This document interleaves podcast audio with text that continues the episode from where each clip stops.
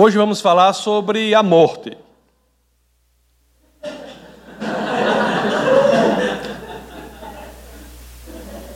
É porque, quer queiramos, quer não queiramos, a morte é uma realidade, não é?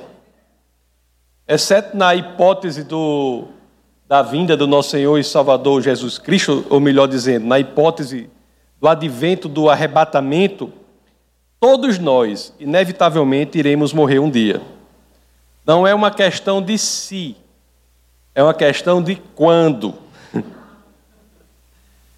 Por isso, meus queridos, muitos, inclusive cristãos, né, se debatem, sofrem no chamado medo da morte.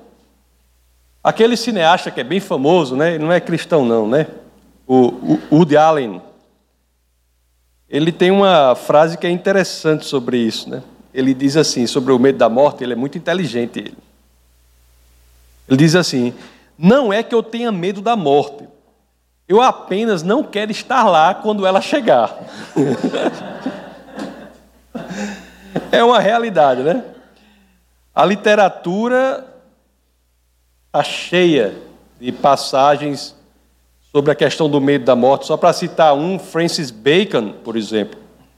Ele diz assim, né? O homem teme a morte da mesma forma que uma criança tem medo de entrar num ambiente escuro. A morte é um tema, né? Tem uma história de um missionário, um desses missionários bem corajosos assim, que vão para as tribos indígenas. Não falando mal não, mas tem muito missionário assim, é o missionário que eu vejo que você quer só ser missionário na Europa, Estados Unidos, né? Quer pregar a palavra do nosso Senhor e Salvador Jesus Cristo por Pateta, por Mickey Mouse, né? É um, é um chamado aí, mas tem chamados assim missionários que são incríveis, né? Para aldeias, lugares perseguidos. Tem essa história aí de um missionário que ele foi para uma dessas aldeias e pregando lá para o chefe da aldeia, disse, e chegou para o chefe e disse assim: Olha, Jesus é um bom caminho, é o caminho bom. Aí o chefe da aldeia olhou para ele e disse assim: é que eu tenho seguido o caminho dos meus antepassados até agora, né? E por isso eu não posso mudar. Aí o livro conta que um ano depois esse chefe estava à beira da morte, e o missionário estava por lá, ele chama o missionário, e o chefe lá à beira da morte olha para o missionário e diz assim, né? Será que eu posso seguir o caminho de Jesus agora? Aí ele continua assim, né? O caminho dos meus antepassados encerra aqui. Ele não passa pelo vale da morte. Ele não atravessa o vale da morte. Isso é uma realidade, né? Você vê todos os caminhos, à exceção do caminho de Cristo, eles levam a um lugar que é o vale da morte. Todos os caminhos, à exceção do caminho de Cristo, têm como destino final a sepultura. é uma mensagem forte, né? porém verdadeira. Né? E é só nesse sentido que a frase que diz assim: todos os caminhos levam a um só lugar, só nesse sentido, que todos os caminhos, à exceção do caminho de Cristo, levam à sepultura mesmo. Né? O caminho da religião, o caminho da fama, o caminho do sucesso, o caminho da riqueza, qualquer outra coisa que você tome como caminho, não levará à vida após a morte, levará ao vale da morte. Essas coisas impressionam a gente. E sabemos que o caminho deve ser Cristo, porque em Cristo essa lógica é transformada radicalmente. O grande evangelista Billy Graham, né, que morreu recentemente, é um, um homem realmente de, que doou muito para a causa do nosso Senhor e Salvador Jesus Cristo. Quantas vezes nós não ouvimos ele dizer assim, né? Para o cristão, o túmulo não é o fim, nem a morte é uma calamidade, pois temos a esperança gloriosa, a esperança do paraíso. Quantas vezes Billy Graham disse isso? Né? A realidade, meus queridos, é se nós levarmos a morte, pensarmos sobre a morte da maneira correta, se levarmos a questão realmente a sério, nós concluiremos o quê? Por, nós concluiremos que tão ou mais importante do que a gente ficar se perguntando como encarar esta vida, como encarar este mundo, tão ou mais importante do que isso é a gente se perguntar como nós encaramos a eternidade. Essa é a questão mais importante. A questão mais importante não é tanto como encaramos a vida, como encaramos este mundo, mas antes desta questão, como encaramos a eternidade. Aqui está a chave. Encarar, meus queridos, a questão da eternidade com seriedade é o único caminho que será capaz de nos libertar do medo da morte.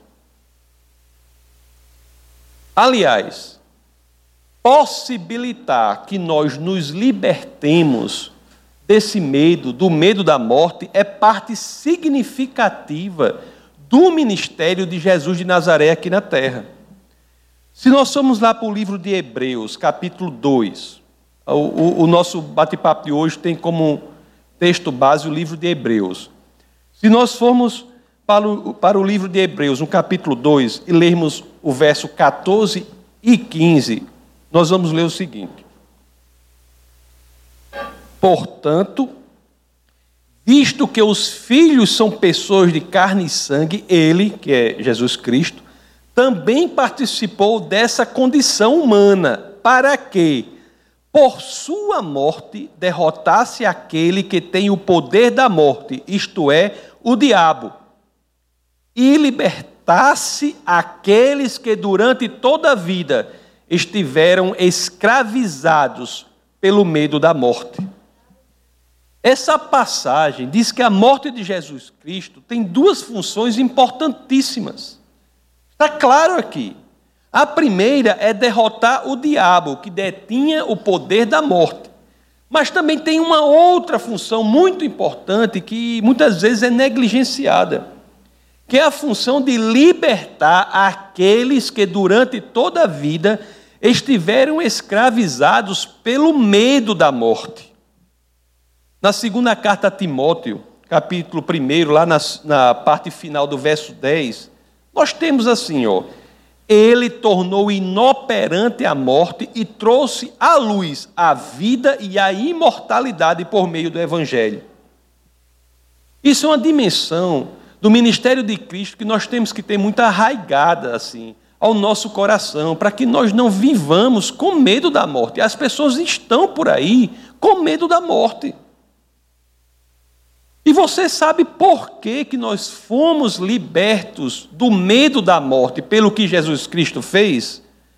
Porque a morte de Jesus modificou a própria natureza da morte para a gente pela morte de Jesus, a morte para o cristão não é mais a morte como era antes.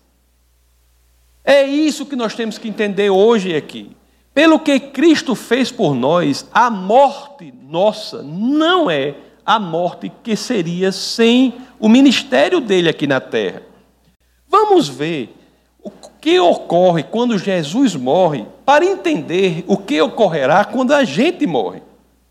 Uma das coisas impressionantes do, da biografia de Jesus, quando nós lemos a biografia de Jesus, que são os evangelhos, Mateus, Marcos, Lucas e João, uma das coisas impressionantes da biografia daquele homem ímpar, singular, único, é o quê? É que antes da sua morte, quando nós lemos, ele, Jesus, sofreu muito. Ele sofreu na alma. A morte que ele morreu não é a morte que a gente vai morrer. Nós não vamos morrer a morte que ele morreu por ele ter morrido a morte que ele morreu. Ele morreu para que a gente não morresse da forma que ele morreu. Olhe, lá em Mateus capítulo 26, vamos imaginar, meus queridos, vamos imaginar Jesus de Nazaré, lá no jardim de Getsemane na expectativa da sua morte. Vamos ler os, os versos 36 a 38 do, do capítulo 26 do Evangelho de Mateus. As Escrituras dizem assim: Então Jesus foi com seus discípulos para um lugar chamado Getsemane e lhes disse: Sentem-se aqui enquanto vou ali orar. Levando consigo Pedro e dois filhos de Zebedeu, começou a entristecer-se e a angustiar-se. Jesus começou a entristecer-se e a angustiar-se. Disse-lhes então: A minha alma está profundamente triste, numa tristeza mortal. Fiquem aqui e vigiem comigo. A minha alma, disse Jesus, está profundamente triste. Olhe o termo que ele diz na expectativa da morte dele. Ele diz assim: Eu estou com uma tristeza mortal.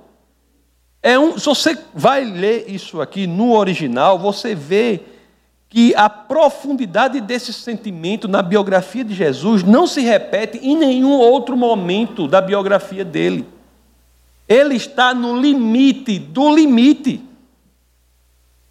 Nós lemos até o verso 38, se formos ler o verso subsequente, na oração que ele faz, temos a dimensão de do, da posição em que ele estava, no verso 39. Olhe só, olhe só como a tristeza incrível da alma dele naquele momento se reflete na oração que ele faz. Aí o 39, indo um pouco mais adiante, prostou-se com o rosto em terra. Imagine Jesus de Nazaré, no jardim de Getsemane. Prostou-se com o rosto em terra e orou: meu pai, se for possível, afasta de mim este cálice. Contudo, não seja como eu quero, mas sim como tu queres. Você, ao ler isso, você já pensou a razão de tanta angústia? Jesus de Nazaré com tanta angústia? Porque essa angústia e esse terror da alma, esse sofrimento da alma, não é experienciado nem pelos discípulos dele. Vocês já pensaram sobre isso? Os próprios discípulos de Cristo, quando são perseguidos e mortos, e vocês sabem que todos foram perseguidos, torturados e mortos por não negarem Cristo, à exceção de João, que estava preso na ilha de Patmos. Todos sofreram essa morte e em nenhum deles nós vemos tamanha angústia. Por quê? O próprio Pedro, que era um covarde, que negou Cristo três vezes, depois do advento da ressurreição e do que aconteceu no dia de Pentecostes, narrado lá em Atos 2, ele se torna tão corajoso que ao morrer ele diz: Espera, para, me coloque de cabeça para baixo. Eu quero morrer de cabeça para baixo, eu não estou nem. Ele não estava nem aí. Isso aconteceu lá e acontece até hoje. Mais cristãos morreram no século XX, unicamente em razão da sua fé, do que nos 19 outros séculos somados. E a conversão dos carrascos é em altíssimo grau quando eles veem aquelas pessoas indo para a morte cantarolando cânticos ao Senhor. Por que, que Cristo estava com essa angústia toda? Por que, que ele estava sofrendo tanto? Lá em Hebreus capítulo 2, verso 9, nós temos a resposta para isso, porque é o que chama atenção. Por que, que os discípulos de Cristo, ao morrerem por Cristo, não sofreram tanto quanto Cristo quando morreu? Olhe só o que Hebreus 2,9 nos ensina, e é algo que nós devemos ter assim, tatuado em nosso coração, gravado, encravado em nosso coração. Olhe só o que o, verso 9 do capítulo 2 de Hebreus, o autor de Hebreus diz: Vemos, todavia, aquele que por um pouco foi feito menor do que os anjos. Aqui existe uma questão que eu não vou falar aqui, que não, se é anjo, se é Deus, mas enfim.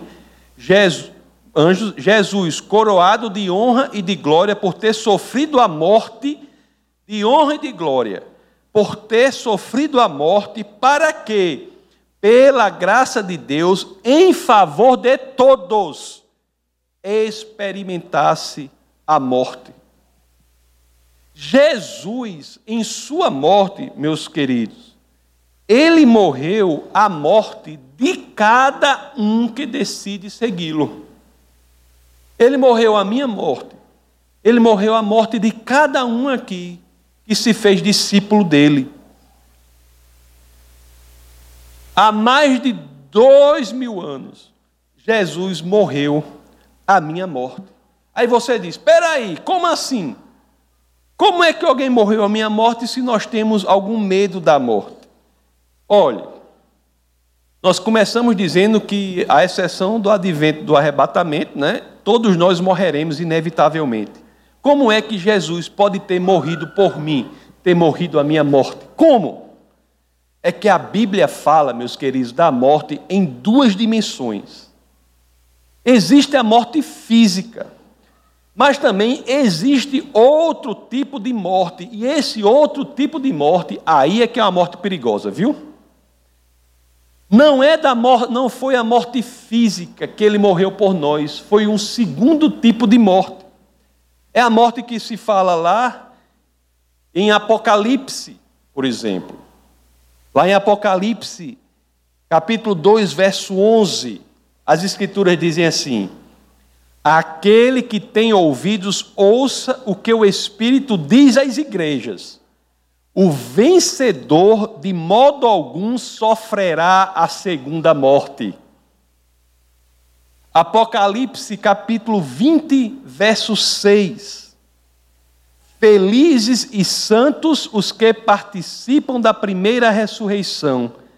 A segunda morte não tem poder sobre eles serão sacerdotes de Deus e de Cristo e reinarão com ele durante mil anos. Ou de maneira mais direta ainda, falando dessa segunda morte, que nós não morreremos, porque Cristo já a morreu, Cristo já morreu a nossa segunda morte. Nós não morreremos. Lá em Apocalipse 21, 8. Fala claramente, aqui é só, é claro. Diz assim: Mas os covardes, os incrédulos, os depravados, os assassinos, os que cometem imoralidade sexual, os que praticam feitiçaria, os idólatras e todos os mentirosos, o lugar deles será no lago de fogo que arde com enxofre. Essa é o que? A segunda morte. Ou morte cruel, né? Nessa segunda morte, meu amigo, é a morte cruel. Uma certeza, meus amados, para que a gente não tenha medo da morte, é o seguinte: o máximo que o homem pode fazer com a gente por aí é matar o nosso corpo. É o máximo.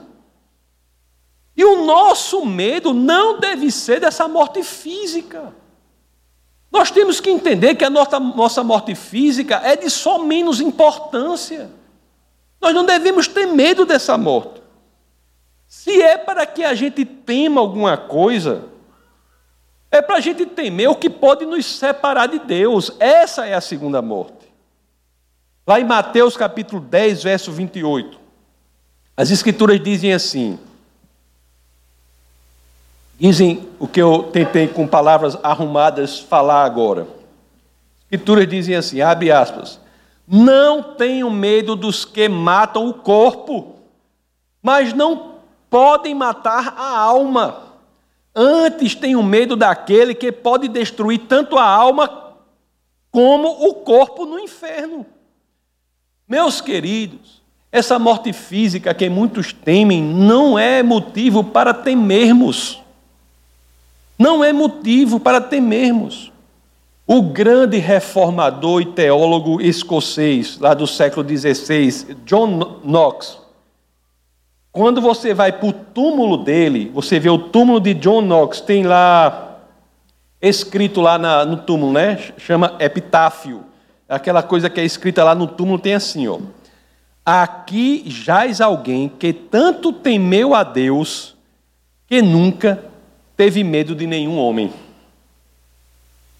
Quando nós tememos ao Senhor, seguimos o caminho do Senhor, entregamos a nossa vida a Deus, isso quer dizer que nós não devemos mais ter medo da morte física.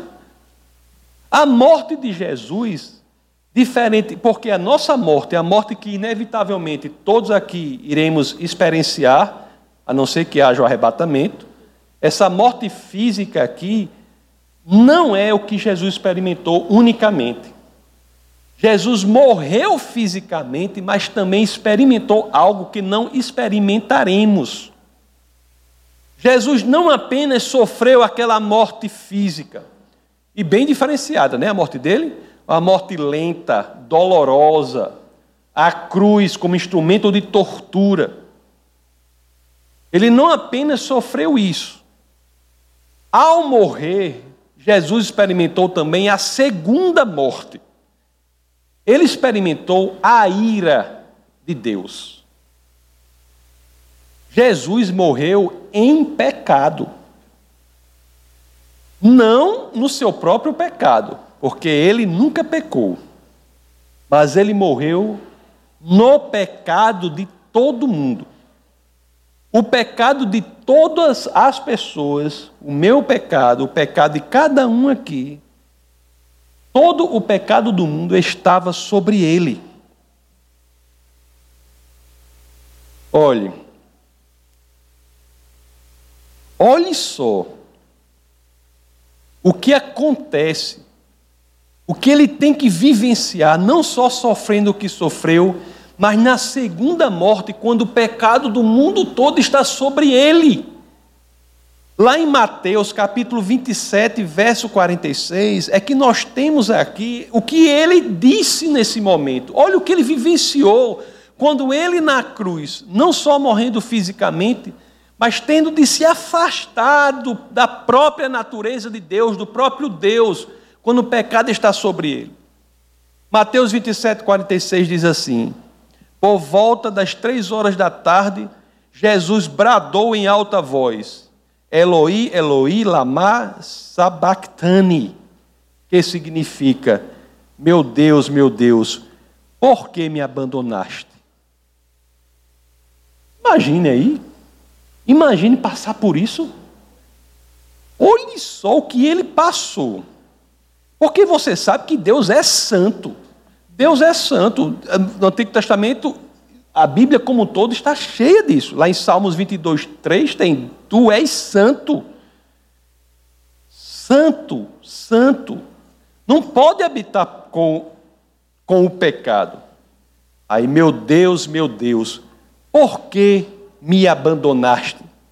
Tem uma autora chamada Elizabeth Barrett Browning. Browning ela escreveu sobre essa passagem: Meu Deus, meu Deus, por que me abandonaste? Eloi, Eloi, lama sabachthani.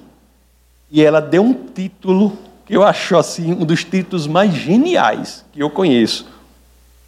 Ela diz que esse meu Deus, meu Deus, por que me abandonaste? É o choro órfão de Emanuel. É o choro órfão do Deus conosco. Cristo fez isso por nós. E os verdadeiros discípulos de Cristo, aqueles que simplesmente disseram: Eu quero, Senhor, estar ao seu lado, como ladrão na cruz, sem precisar ser batizado, sem precisar fazer curso teológico, sem precisar seguir vestimenta ABC. Aquele que de coração disse assim para o Senhor: Senhor, eu quero, eu quero, seja Senhor, seja Salvador e seja Senhor da minha vida, aquele que fez isso, meus amados, nunca saberão o que é passar pelo que Cristo passou. Pelo que Cristo fez por nós, a morte foi transformada. A cruz, que é instrumento de morte e de tortura, porque Cristo morreu nela, se transformou em instrumento de salvação e de vida. Foi pelo que Cristo fez na cruz que o instrumento de tortura é para nós instrumento de vida. Os caminhos, meus amados, fora de Cristo são perigosos, né? A morte ainda é algo tenebroso, mas não deve ser para o cristão. O caminho de Cristo leva à vida. Nós temos que viver isso, sentir isso. Temos que reagir no mundo, agir e reagir no mundo com essa convicção. Isso nos é assegurado por ninguém menos do que o próprio JC, Jesus de Nazaré. Lá em João capítulo 8, 51. 8, verso 51. Asseguro-lhes que, se alguém obedecer a minha palavra, jamais verá a morte. Jamais verá a segunda morte. Até porque o próprio Evangelho de São João, mais para frente, registra Jesus explicando isso com mais detalhes. Lá no capítulo 11, versos 25 a 26, diz assim: Disse-lhe Jesus: Eu sou a ressurreição e a vida. Aquele que crê em mim, ainda que morra, viverá. E quem vive e crê em mim, não morrerá eternamente. Você crê nisso? Meu Deus. É, Jesus é muito alto nível, não é não? É alto nível. O que isso quer dizer, hein? O que isso quer dizer na prática? O que isso quer dizer? Imagina aí o momento que a gente vai morrer. Que isso quer dizer? Você fez Jesus Senhor da sua vida, Salvador da sua vida. No momento que você vai morrer, a morte para a gente não é como foi para Jesus. Jesus morreu daquela forma para que a gente não morresse. Quando a gente morrer, a gente não vai dizer assim: Senhor, por que me abandonaste? Não vai dizer isso, não. Pelo que Jesus fez, a gente vai dizer assim: Senhor, o Senhor realmente é alto nível. Olha eu aqui. Olha eu aqui. É alto nível demais esse homem. Vai dizer assim. Vai dizer assim. Você vai ficar maravilhado na sua morte. A morte para Cristo foi a separação do Pai, para que a morte para nós viesse a ser a entrada na presença do Pai. Imagina aí novamente. Vamos imaginar a gente morrendo. Como será o processo, né? Bom, 100% assim não tem como eu saber. Eu até pensei, peraí, mas se eu morrer, eu não vou poder voltar para pregar. E, e, contar sobre isso, né? Não dá. Aí, não... É porque nem para fazer isso dava, dava, dava certo, né? Mas eu li certa vez uma comparação que alguém fez sobre uma passagem nas Escrituras e o nosso processo da morte para aquele que ainda não tem essa certeza de que a morte nada é. Se você é cristão e ainda tem essa dúvida, ainda não está impregnado no seu ser que morrer nada mais é do que uma passagem imediata para o regozijo e a alegria que só são encontrados ao lado do Pai, como será a sua morte, se você ainda não captou isso? Tem um programa, dizer, captou a mensagem, não era um programa de... Se você não captou a mensagem, se você não captou a mensagem, como é que a Bíblia pode lhe explicar? Tem uma passagem que o cara fez que eu acho interessante. Você se lembra aquela passagem que Jesus anda sobre as águas? Eu acho, essa ideia eu li e eu concordo com ela, que a morte para aquele que ainda não captou a mensagem, que a morte só é uma passagenzinha, ou para aquele que é, que é covarde mesmo, tem uns cristãos que é meio covarde, né? Medroso, é medroso, né? Ou para aquele que é medroso mesmo. Me parece muito realmente com essa situação do barco. Vocês se lembram como é? Que os discípulos estavam no barco, Aí daqui a pouco vem uma, uma figura assim, né? Jesus se aproximando, né? Aí eles pensam que é o quê? Fantasma, né? Lá em nós, como é que chama fantasma? Visagem. Visagem. Aí eles estão lá no barco, no meio do açude. No meio do açude, estão lá no barco. Aí no barco, aí vê de noite, no açude, aí vem aquela visagem. É uma visagem, é uma visagem.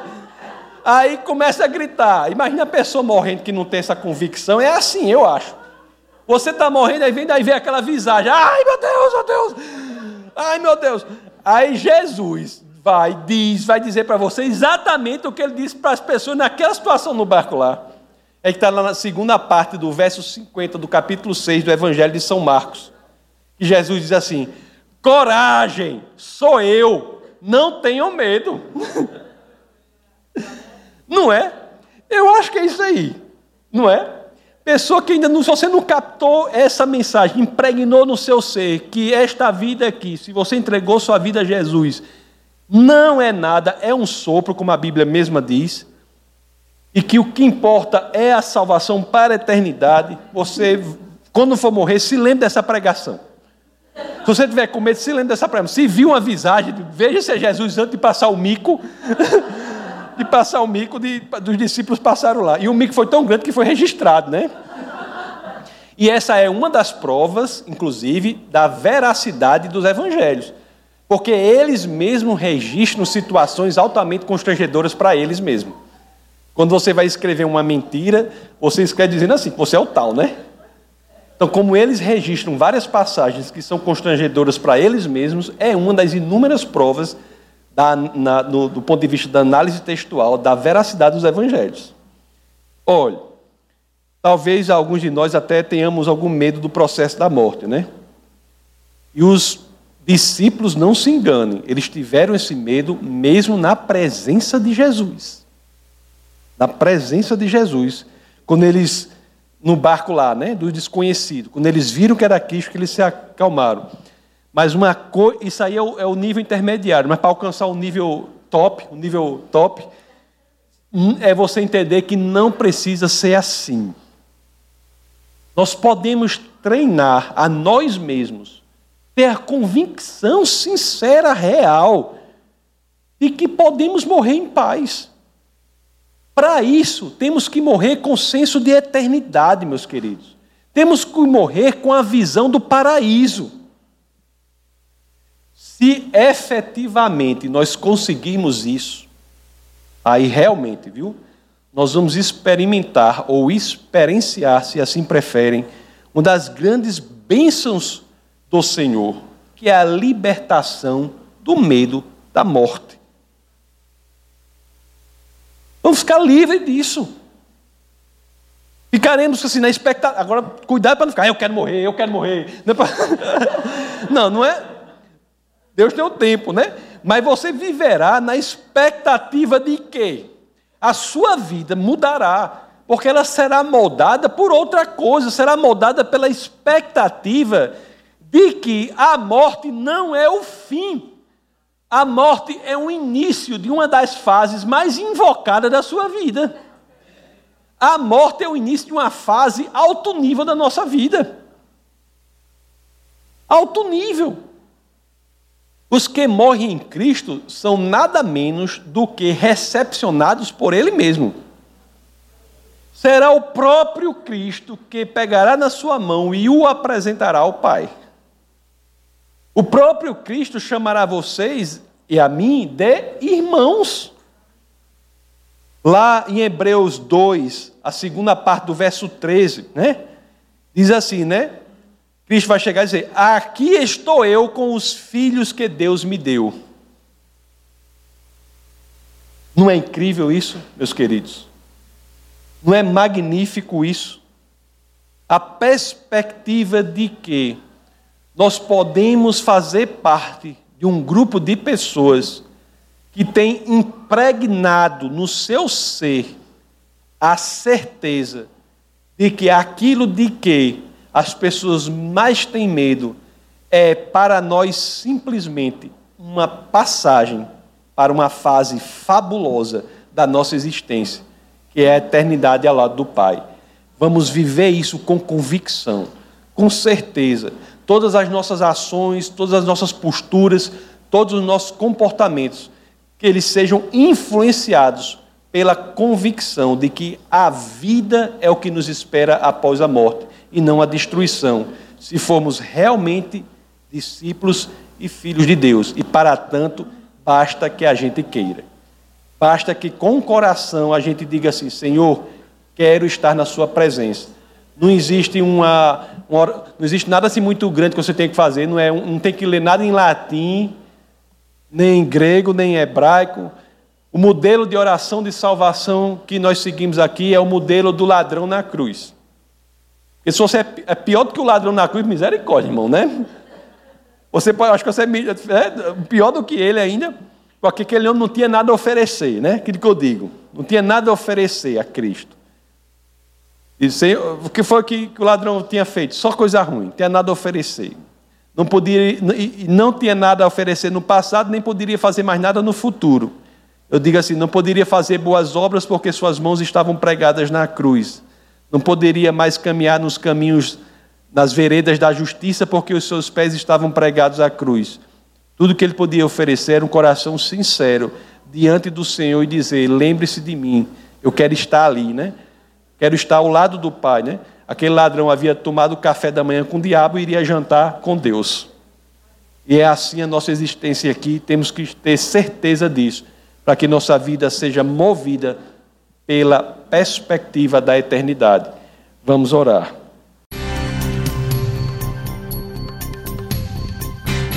Essa foi uma produção do Ministério Internacional Defesa da Fé, um ministério comprometido em amar as pessoas, abraçar a verdade e glorificar a Deus.